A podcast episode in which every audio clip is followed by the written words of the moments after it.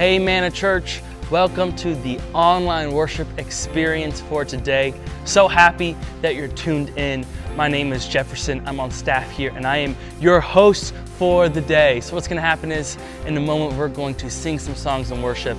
I'll be back with you to share a couple things, and then we'll have a message from our very own Pastor Jeff. We can't wait for what the day holds. So let me pray for you, and we'll hop right in. Jesus, thank you that you are a good God. Thank you that you always make a way to meet with us. Lord, we pray that we encounter your spirit today, and that changes our lives. And all these things that we pray in your name. Amen. Come on, Manna Church, let's worship today.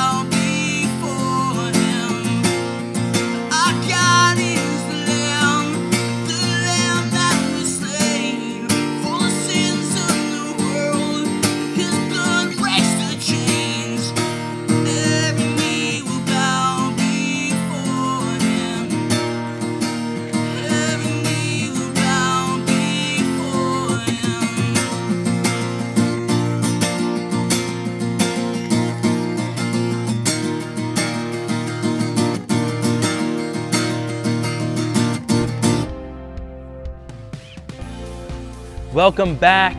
If you're just joining us, my name is Jefferson, and I'm the host for today's online worship experience. It's my honor, it's my privilege to welcome you, and I want to say a special welcome to those that are watching for the very first time.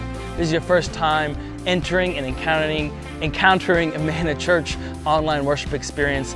Welcome, we're so glad that you're tuning in today. But more than us being happy that you're watching, we really want to connect with you. We want to know who you are. We want to find out where you're coming from, what your name is. So do me a favor, get out your phone right now and text this key phrase, MCHP Connect, to the number that's on your screen, 94090, and that's going to send you a few prompts and allow us to get to know you so we can get to know who you are, but we also want to serve you. So maybe you have some prayer requests, maybe you want to get involved with the small group, maybe you want to know who we are as a church and what our vision is. We have something called the growth track, and all those things you can find out through that key phrase, MCHP Connect. Text it to the number 94090. We can't wait to find out who you are. See, we're in the middle of a series right now, just started honestly a couple weeks ago. It's called The Purple Book. And we've launched some new small groups that go right along with our series. We're calling them Purple Book Small Groups, believe it or not. We're making it really easy for you to get involved during the summer. So there's going to be a link in the description of this video that's going to send you right to a link that tells you how to sign up for a small group. We really think that doing and participating in these extra small groups is really going to be beneficial for your life. We can hear a sermon every week, but really we just believe that it is a catalyst for change. And so when we engage in relationships and we build our lives together with other people, we ask the hard questions and we really get into the nitty-gritty of our lives. So I'm encouraging you right now, if you haven't signed up for a Purple Book small group, please, please, please do that today. Life is better together. We really, really believe it. So check it out, the Purple Book small group, link in the description of this video. But I also want to let you know something else. You're probably watching live at our 9:15 service, but today at 11 o'clock, we are regathering for our first in-person experience. We're super excited about it. So we're inviting you to come out, but we also have this online version available because maybe you don't feel comfortable quite yet, and that is absolutely, simply okay. We don't believe that you have any less faith. It's not a faith issue, it's a conviction issue. So when you are ready to come out, we are ready for you. We have a lot of protocols in place to make sure that things are clean, and we're so excited for it. So if you're at home, be praying for us. If you're coming, be praying for us. We're just excited to be able to regather as a church family and worship together in the same room. And lastly, before we hop right back into worship, I want to thank you for your generosity. Thank you for giving throughout these past 12 weeks, not just the 12 weeks, but as long as you have been here. It just allows us to be able to continue to reach out to our community, to serve them in the best way that we know how. So thank you for your generosity. We want to remind you, you can continue to give online, or you can even text MCHP Give to that same number, 94090. Thank you, thank you, thank you. Hey, let's reorient our lives, our hearts. Let's get back into worship, and then Pastor Jeff will be with you to preach an inspiring message.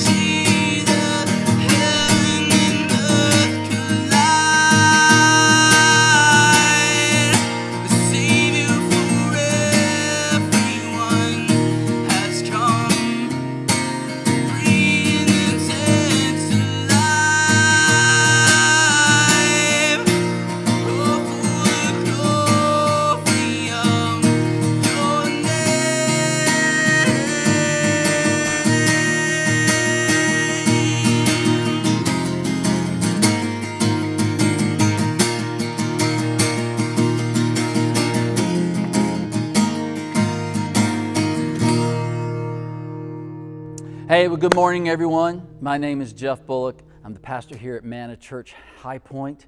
Hey, Manna Church, it's so good to see you this morning. Thank you for joining us at our 9:15 a.m. service. And if you've been joining us for several weeks, thank you for being with us again. Hey, in the messaging part, and just let us know that you're here today.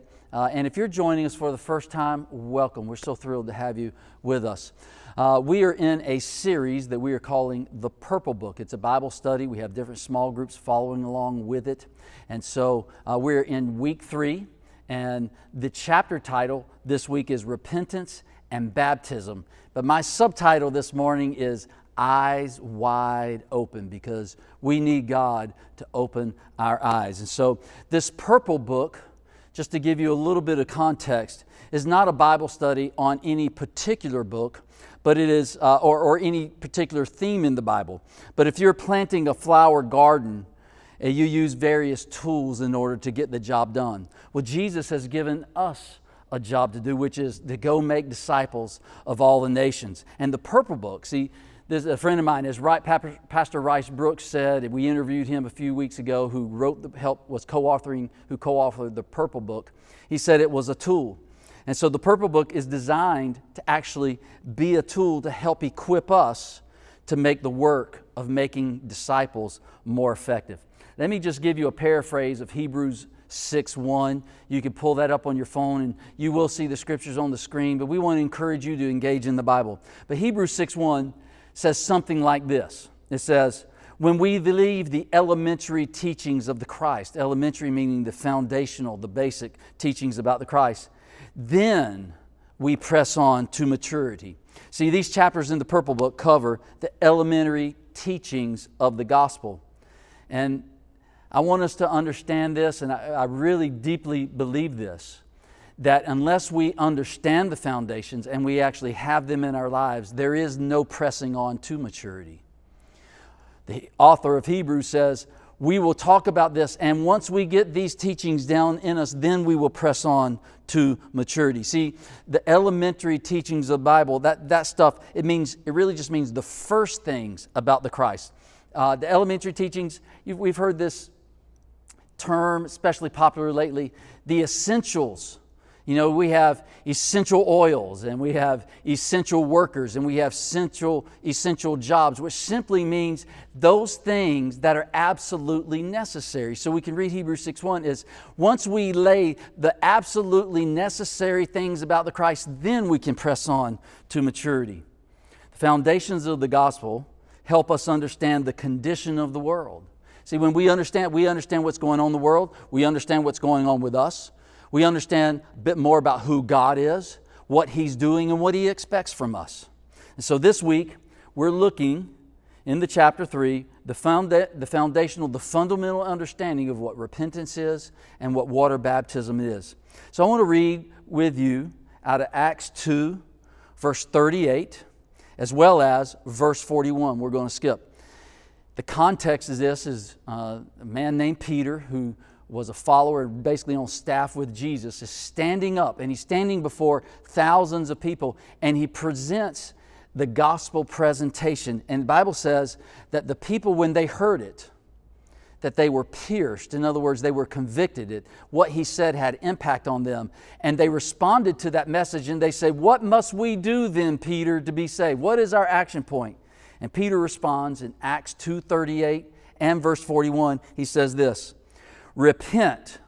You need to repent, and each of you be baptized in the name of Jesus Christ for the forgiveness of your sins, and you will receive the gift of the Holy Spirit. Verse 41. So then, those who had received His word were actually baptized, and that day they were added. They were added to what? They were added to the church, and that day 3,000 people were added to the church. So Peter gives them four things they need to do when they say, hey, we've heard the gospel, what must we do? He says, you must repent, be baptized, receive the gift of the Holy Spirit, and be added to the church. So today, again, we're going to be looking at repentance and baptism, and in subsequent weeks, we'll be looking at baptism of the Holy Spirit and what the church is. So let's jump in, talk about repentance. Hang on now. I like using a lot of scripture because I want it to be founded. What we're saying, we can find it in the Bible. Repentance. John the Baptist, Jesus, and of course we just saw this in Peter and Paul, they all preached.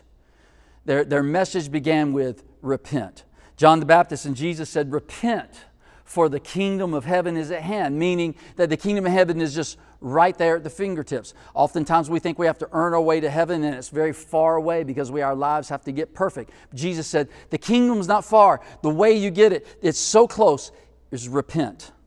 Peter, of course, he said, repent and be baptized, and 3,000 people responded to that. Paul is in a place in Greece called Mars Hill. And Mars Hill is actually a real hill, and he's preaching a message to the intellectual Greeks. Mars Hill was actually a hill that was 377 feet below the land that was below. And it was a place where people talked about philosophy and religion and government things and civil issues and political issues. And Paul arrives up there, and he's with them, and he's preaching, and this is what he says, that God is now. This is how he ends his message after he presents the gospel. He says, God is now declaring to men, meaning mankind, including all.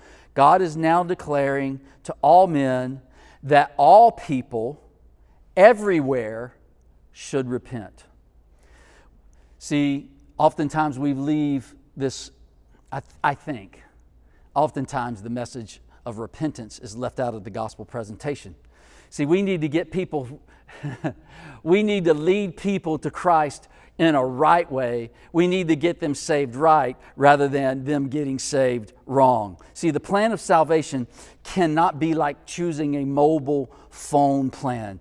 Hey, so many free minutes, so many free texts. This phone has a camera. It has a really great camera. It has the internet access, all the things like this. Just pray with me and Jesus will prosper you. This salvation has direct access to heaven, unlimited internet access, very fast speed to God 24/7. Jesus offers one plan, repentance and believe.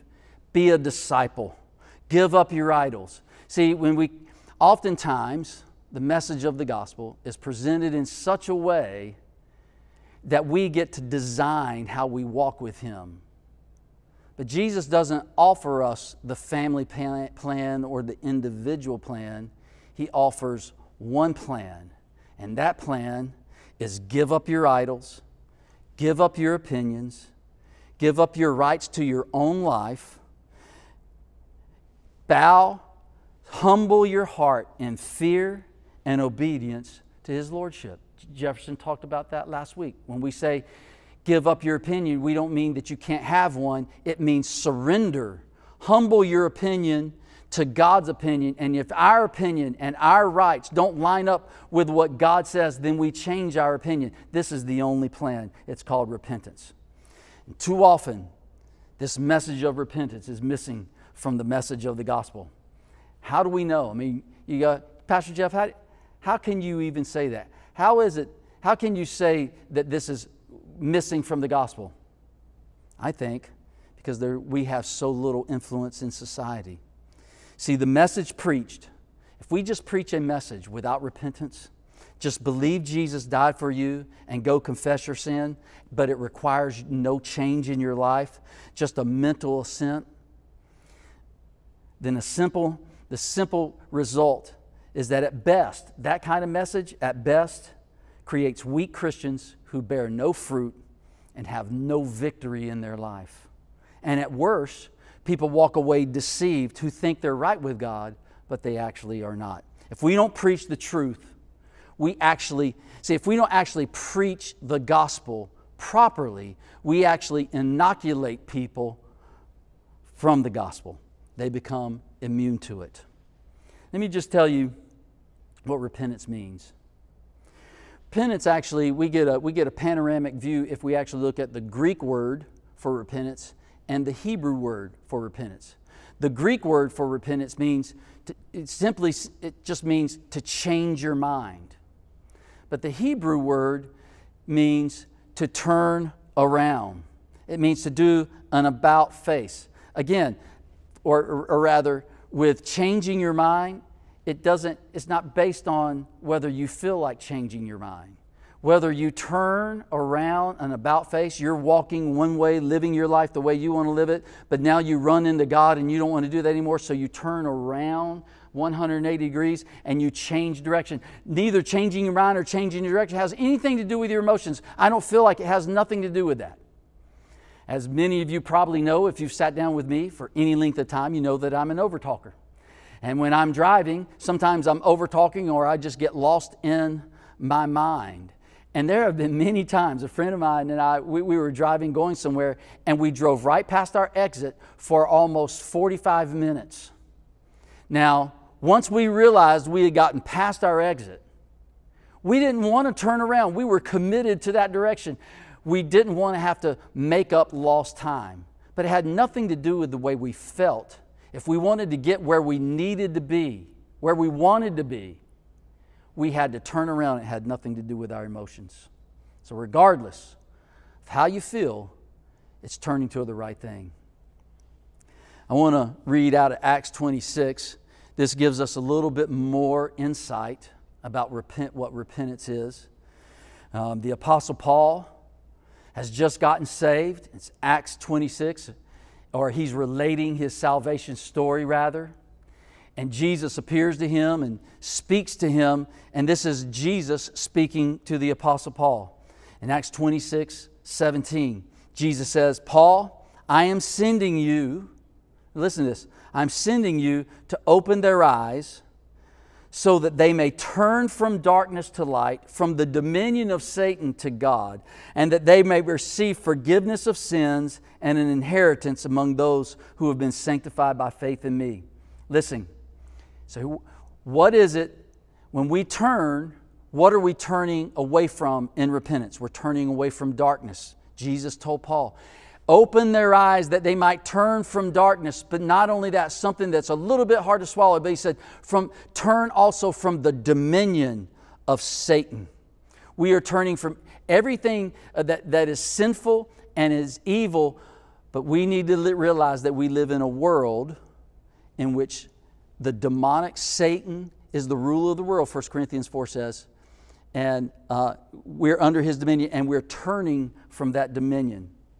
Sin, you know why that is, and you know sin has this fruit that really is born in the heart of Satan, and that is to separate. Isaiah 59:2 says this, your iniquities have made a separation between you and your God, and your sins have hidden his face. See, I think God hates divisiveness. I think he hates separation. Adam and Eve were in the garden. They basically had access to all the fullness of the Trinity and the fullness of the life of God. But when they sinned, they had to leave the garden. Jesus is on the cross, the eternal Son who became a man, had never had broken fellowship with the Father, had never been separated from Him. And possibly He bore the sin of the world. He bore yours and my sin on the cross. But maybe possibly the worst part of it was for Him. He cried out and He didn't say, oh, the sins are too heavy for me. His cry was, oh my God, why have you forsaken me? Why are we separated? I think that divisive separation is the worst thing in the Godhead, because Jesus said to the Father, you and I are one and we have always been one, but on the cross it was separated. This is why racism is so demonic. It is not about color of skin or ethnicities. It is a demonic thing that enters into the heart of man that wants to create someone to be superior, someone to be inferior.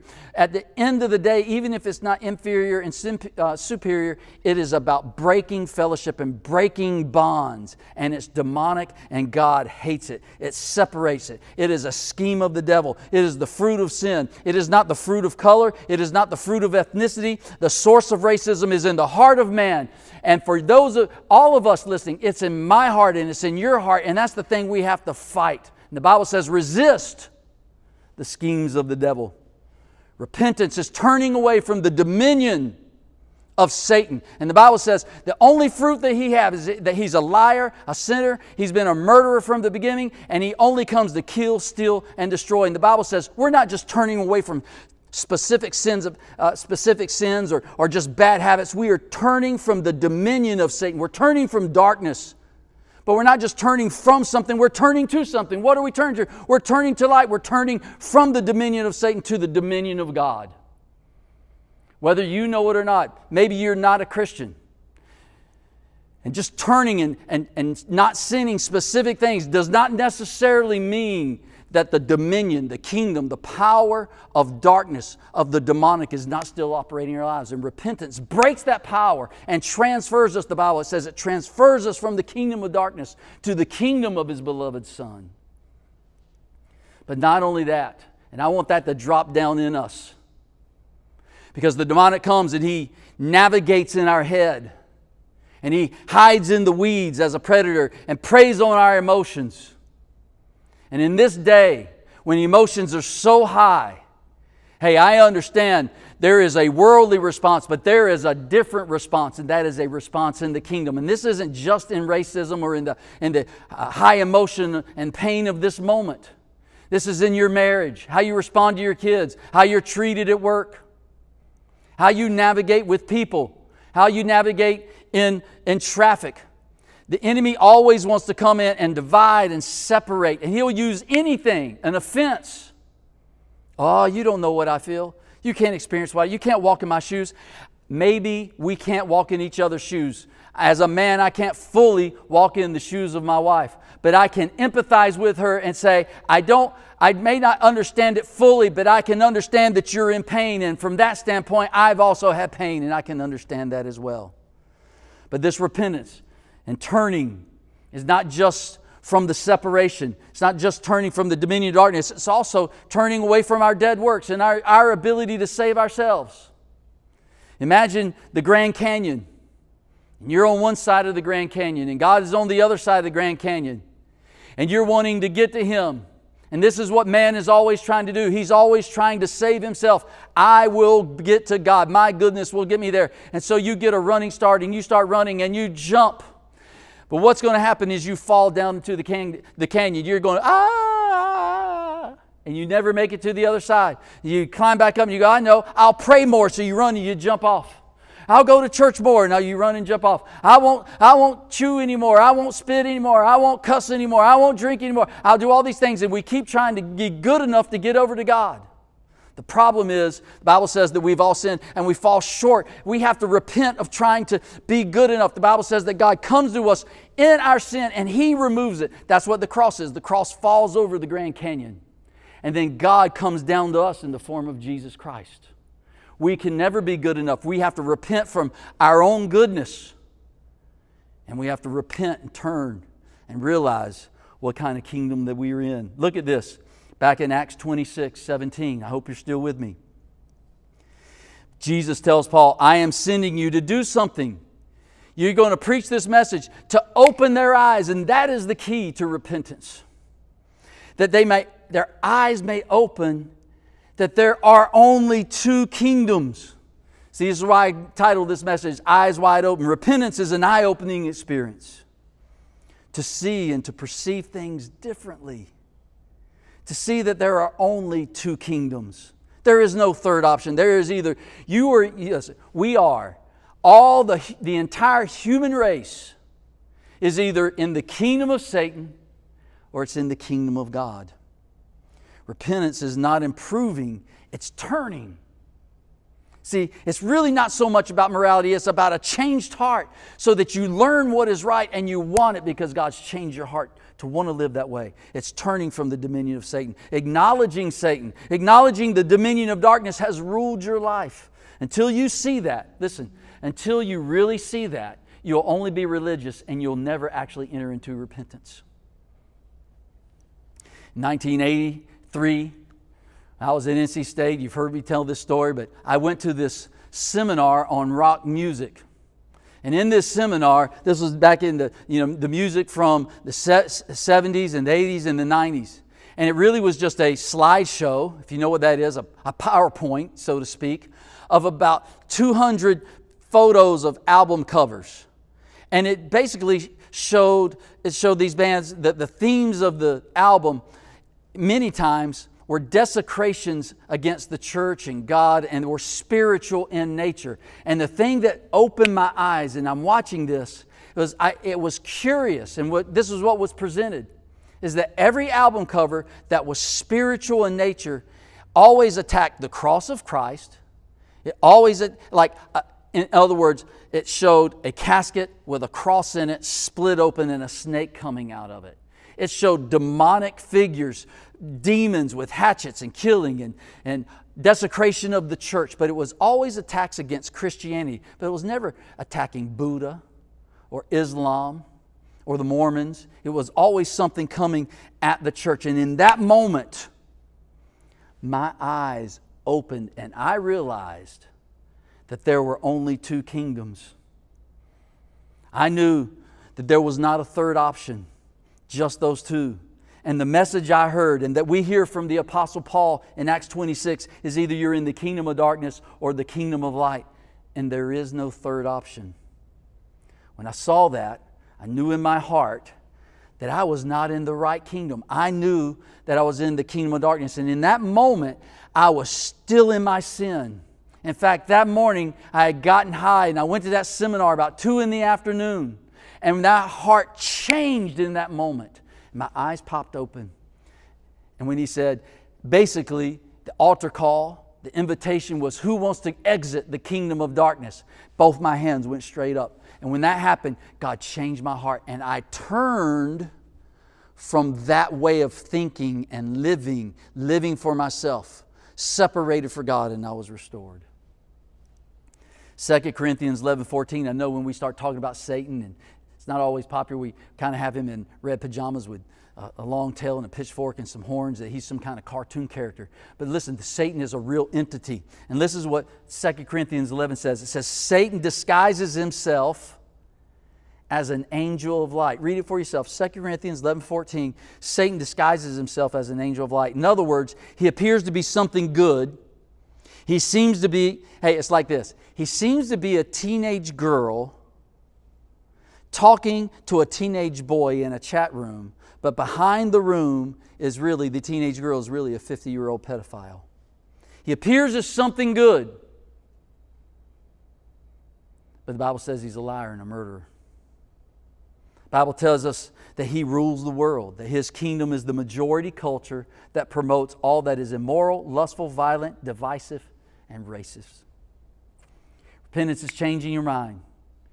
A change in the way you perceive, thinking, and reasoning, and deciding, and turning away from your own perceptions and reasonings, and turning to God, and putting your faith and your confidence in His perceptions and reasonings, and based in the evidence of His goodness. See, faith is not without evidence. God is good, and because He is good and He opened my eyes, that is the evidence that I can put my faith into Him. Well, what does He have to say? How does He think? I don't care. I'm going to trust it, and I'm going to come to Him in faith. And when He says, this is the way I do things, then I just line right up and I say, God, that's the way I want to do things too.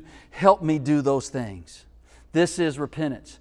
Turning away from sin, turning away from the dominion of Satan, turning away from saving yourself. And all of this is an eye-opening experience. And the Bible says when we do that, that's when we get born again. That is repentance. There's so much more, but I'm going to stop there. Let's move in. Now I'm just going to do an abrupt transition. Talk a little bit about baptism. And listen, this is a foundational thing. And you go, wait a minute, that's kind of hard, Pastor Jeff. You know what? Jesus doesn't ask us to do easy things. I'm sure it wasn't easy for Him to come to the earth and die on the cross. I understand that repentance, but Jesus asks for way more than we ever think that we can give. But Jesus never asks us for more than we actually can give. Baptism. So Apostle Peter's preaching, he says, repent and be baptized. Baptism, what is baptism?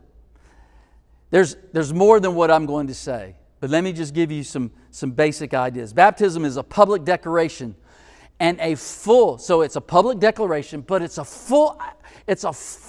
and complete identification with the person of Jesus Christ and everything that he says and stands for. It's kind of like a public marriage ceremony. You know, when you stand up on the altar, you are basically, the man is saying to every woman out there and to the whole world, too late, ladies, I'm no longer available, I'm only hers. And she says the same thing to all the men. And baptism is this declaration to all the idols, to people, and to all the spiritual things, saying, there is only one God in my life. I forsake all other gods. I will not get my identity from my skin color. I won't get my identity from my wife or my husband. I won't get my identity from my children, my education, or how I was up. I am not the sum total of the ups and the downs, as the song goes. My identity is now fully embraced in who Christ is and everything that He stands for. It's a public declaration. Ephesians 5:32 says this. Paul is talking about marriage, but listen to this statement. He's talking about how the two become one. He's talking about how the husband and the wife, two whole people, 1 + 1 should be two, but it's 1 + 1 becomes one. And the Bible says that we become one with Christ. And he says this mystery of marriage is great. And then he says this, but I'm speaking with reference to Christ and the church. And that's why baptism is a little bit like a marriage ceremony. We're becoming one. It is the public declaration of what has already happened in your heart, just like marriage. What is it that we identify with in Christ? Well, these three things at least, and many more things. But these three things we identify with: His death, His burial, and His resurrection. As He died, we have also died to sin and to self. As He was buried, we also are buried, no longer living for self, but for Him. We're buried. And He was raised, so also we have been raised to life, because this world is passing in a world. We have been raised to life in a world that is passing away. So let me give you some scriptures. And listen, I'm going to read through a lot of scriptures, probably be making a little bit of commentary, but follow through. If you're taking notes, I hope you are. His death, we identify with His death. Galatians 2:20 says this. Paul says, I have been crucified with Christ. Think about that. I have been crucified with Christ. And it is no longer I who live, but Christ lives in me. And the life I now live in the flesh, I live for the Son of God, who loved me and gave Himself for me. It's Galatians 2:20. I love that scripture. You really can't get around this idea in the message of the gospel, in baptism and repentance. You really can't get around this idea that in order to be with Christ, we must also die with Him. The Bible is always full of this thing about death.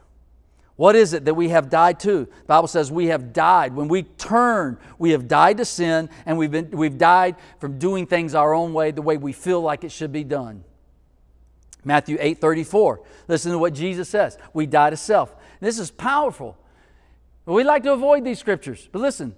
Mark 8:34-35. If anyone wishes to come after me, Jesus is declaring. Imagine Him on the Washington Mall speaking into a microphone and speaking out to the masses. He says, if anyone wishes to come after me, he must deny himself. These are not suggestions. Take up his cross and follow me. Verse 35. For whoever wishes to save his life will lose it. But whoever loses his life for my sake and the gospel's sake, that's where he'll save it. Luke 14:27. Whoever does not carry his own cross, in other words, die. Remember Jesus went to the cross? He said, Lord, I don't want to do this, but not my will, but your will be done. This is what He's talking about. Whoever does not do the will of God, whoever does not carry his own cross, even when he doesn't feel like it, and come after me, listen, cannot be my disciple. That's what He said. Christianity is a narrow door. Jesus broad is the way that leads to destruction, but narrow, and few are those who find it. Listen, if it was easy to follow God, everybody would be doing it. We also turn from sin. We also are baptized. We also die to self, but we die to sin. Romans 6:10-11. For the death that Jesus died, He died to sin once for all. But the life He lives to God. Even so, consider yourselves to be dead to sin, but alive to God in Christ Jesus.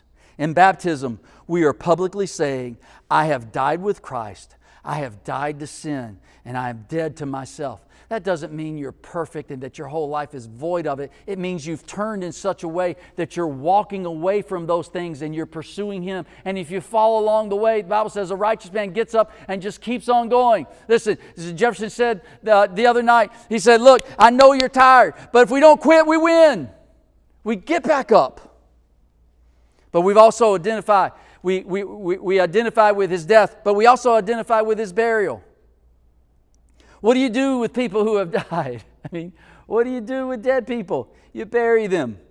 Romans 6, 3 through 4 says, do you not know that all of us who have been baptized into Christ Jesus have been baptized into His death? Therefore, we have been buried with Him through baptism into His death. These are metaphors. It's about our life. It's about our will. What are the characteristics of a dead man? First of all, he faces in one direction. He's not looking back. He said goodbye to this world. He's not going back. He's making no more plans of his own. He's got no backpack. When you're dead, you're no longer living for this world and the culture of this world. We are in the world, but we are not of the world. That's what repentance is. We've died to the values, how the world responds to racism is the world's way. But God has another way. Listen to this. Another. These are scriptures in the Bible. James 4:4. Do you not know that friendship with the world is hostility towards God? Friendship with the world is participating in the values of the world and responding in the way that the world does, dismissing sin, dismissing morality, dismissing God, whatever it is, doing it their own way rather than God's way. And the Bible says when we buddy up to that kind of thing in the areas of our life, the Bible says that we become friends of the world and we make ourselves, and we put ourselves in hostility to God. Listen to this, James 4:4 still. Therefore, whoever wishes to be a friend of the world makes himself an enemy of God. Now, I'm not saying that. James said that. This means his values become our values. God's values must become our values. His response must become our response. I'm going to keep on. I'm going to just keep kind of taking the sword and pushing it in a little more. Luke 16:15 says, you are those who justify yourselves. He's not talking about you and I. He's speaking to the religious people who are hypocrites. It says, you are those who justify. I'm using this to let us understand that God's serious about this. You are those who justify yourselves in the sight of men, but God knows your hearts. For that which is highly esteemed among men is detestable in the sight of God. Those things that the world esteems, God doesn't esteem at all. We could say it like this. For that which God does esteem is detestable in the sight of men. Men think it's crazy. The world thinks it's crazy. Jesus said, if someone hits you on one side of your face, give them the other. That's crazy to the world, but God doesn't esteem what the world does. And men despise what God wants.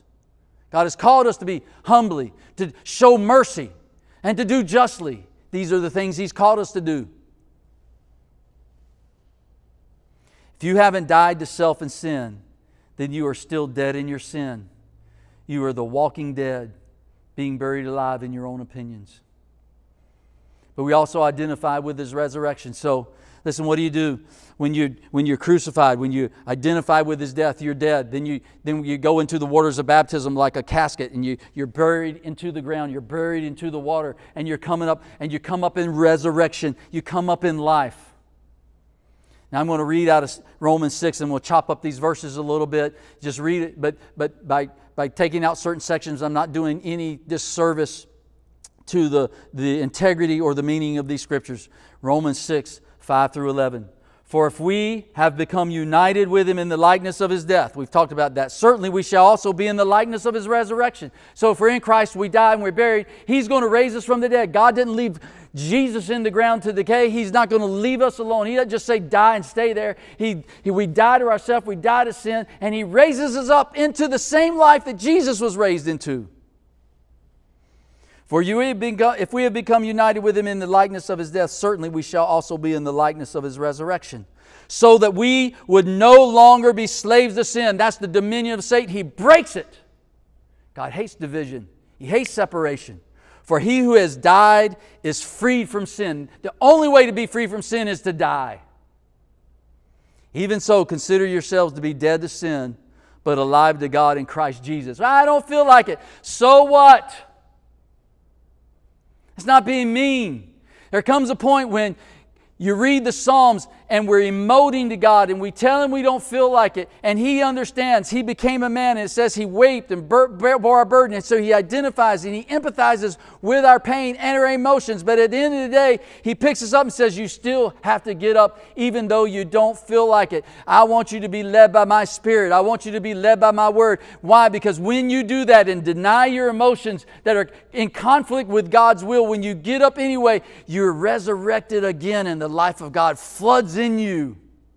The 2 minutes it takes and the difficulty to get out of bed gives you 24 hours of life to live. We are alive to God. His life has come into our life. Like a badly injured man whom a first responder brings back to life.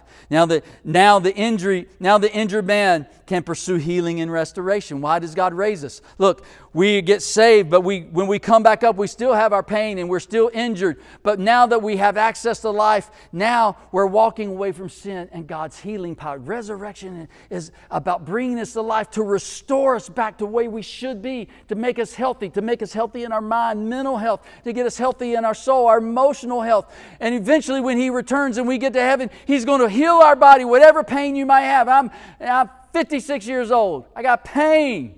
As one man said, I went to bed last night and woke up injured. There's coming a day when my body will also be healed. But in this life, we can begin that process towards mental health and soulish health. If we keep on going, if we don't quit, we win. This is what the resurrection provides for us. New life and a second chance. The resurrection says we can walk in forgiveness rather than being buried alive in bitterness and blame. We can walk in grace, being patient with others, empathizing and extending mercy to others. That's what the resurrection is. It's this change. So now the very healing we have, we can give it. If hurt people, heal people, help people. We can walk free from jealousy and arrogance and pride. We can walk free from jealousy, arrogance, and pride. We can live in such a way that we're not so easily offended, or to take into account a wrong suffered. We can endure difficulty without losing hope. We can walk in faith and in truth. In other words, we can now live the life God lives. At least pursue that life. Walking in love, which is all the things I just said come out of 1 Corinthians 13.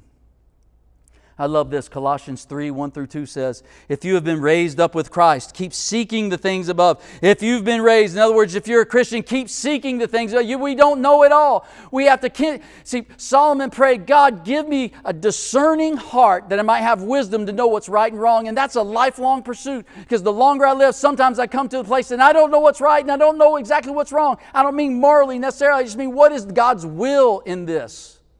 Instead of doing it my way or the world's way, what is the right thing, God? What is the right path? What's the right action to take in this context? He says, keep seeking the things above where Christ is seated. That's where Christ is. He's not down on this world in that sense, living in the gutter. He's seated at the right hand of God. And the Bible says in verse 2, set your mind on the things above, not on the things that are on the earth. Our resurrection in Christ is the victory over all things dead. We live on this earth in an earthen body that's temporary. See, dominion of Satan and the kingdom of God. Living God's life in a world that's dead and dying.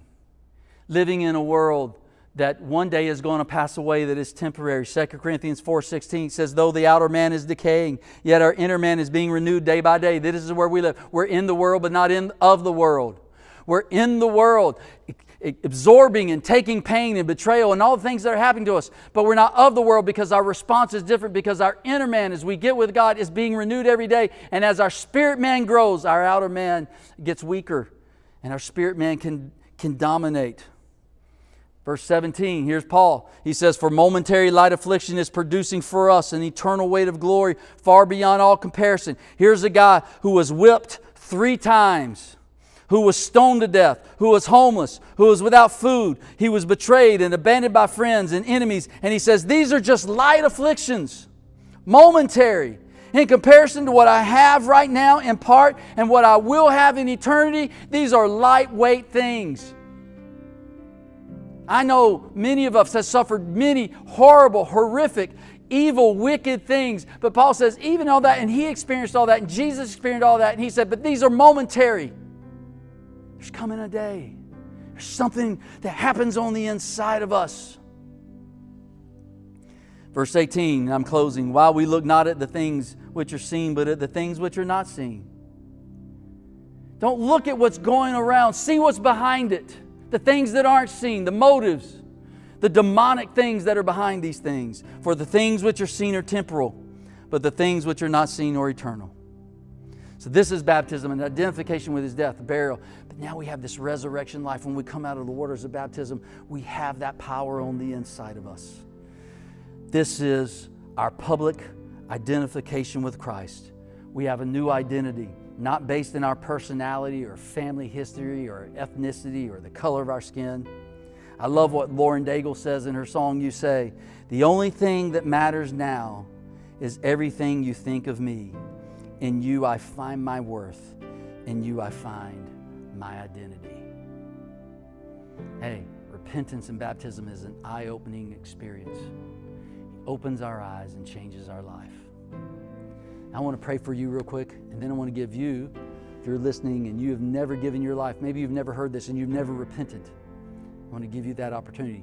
First prayer is for those of you, I just want to pray in general. Father, I pray for everyone listening today that your presence, I hope and believe, has gripped our hearts and opened our eyes.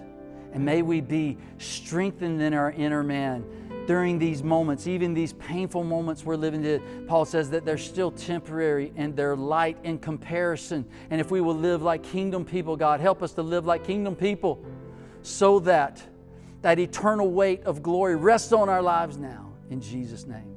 But if you have never repented and given your life to God, I want to give you this opportunity. It's more than just a simple prayer, but if you pray this prayer and you mean it, and your eyes have opened, and you realize you're not in the kingdom of God, but you're in the kingdom of darkness, you say this prayer in faith and you put your faith in Christ, what He did on the cross, what He did in His life. The Bible says your heart changes, and in this moment, God does something you can't do. You can't jump across the canyon to get to God. He comes down to you and He changes it, and He takes you out of one kingdom to the other. Just say, "Jesus, come into my life.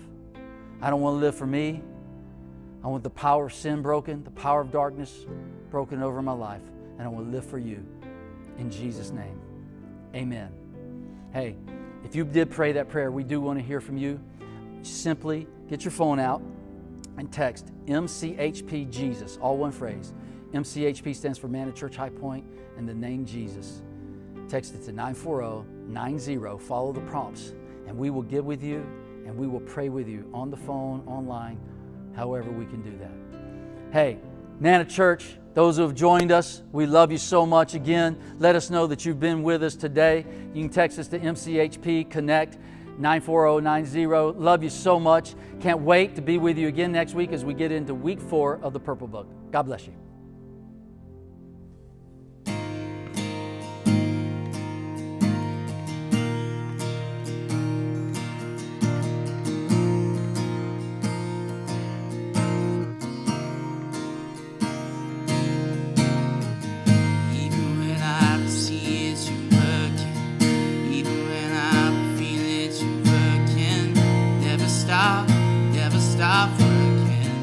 Never stop.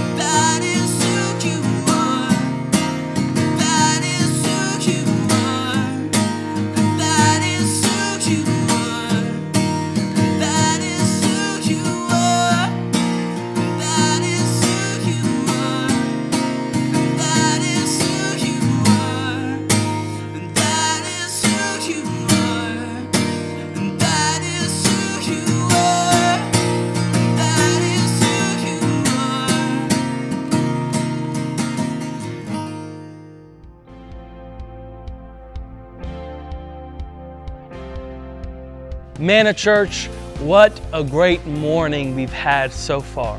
Repentance and baptism.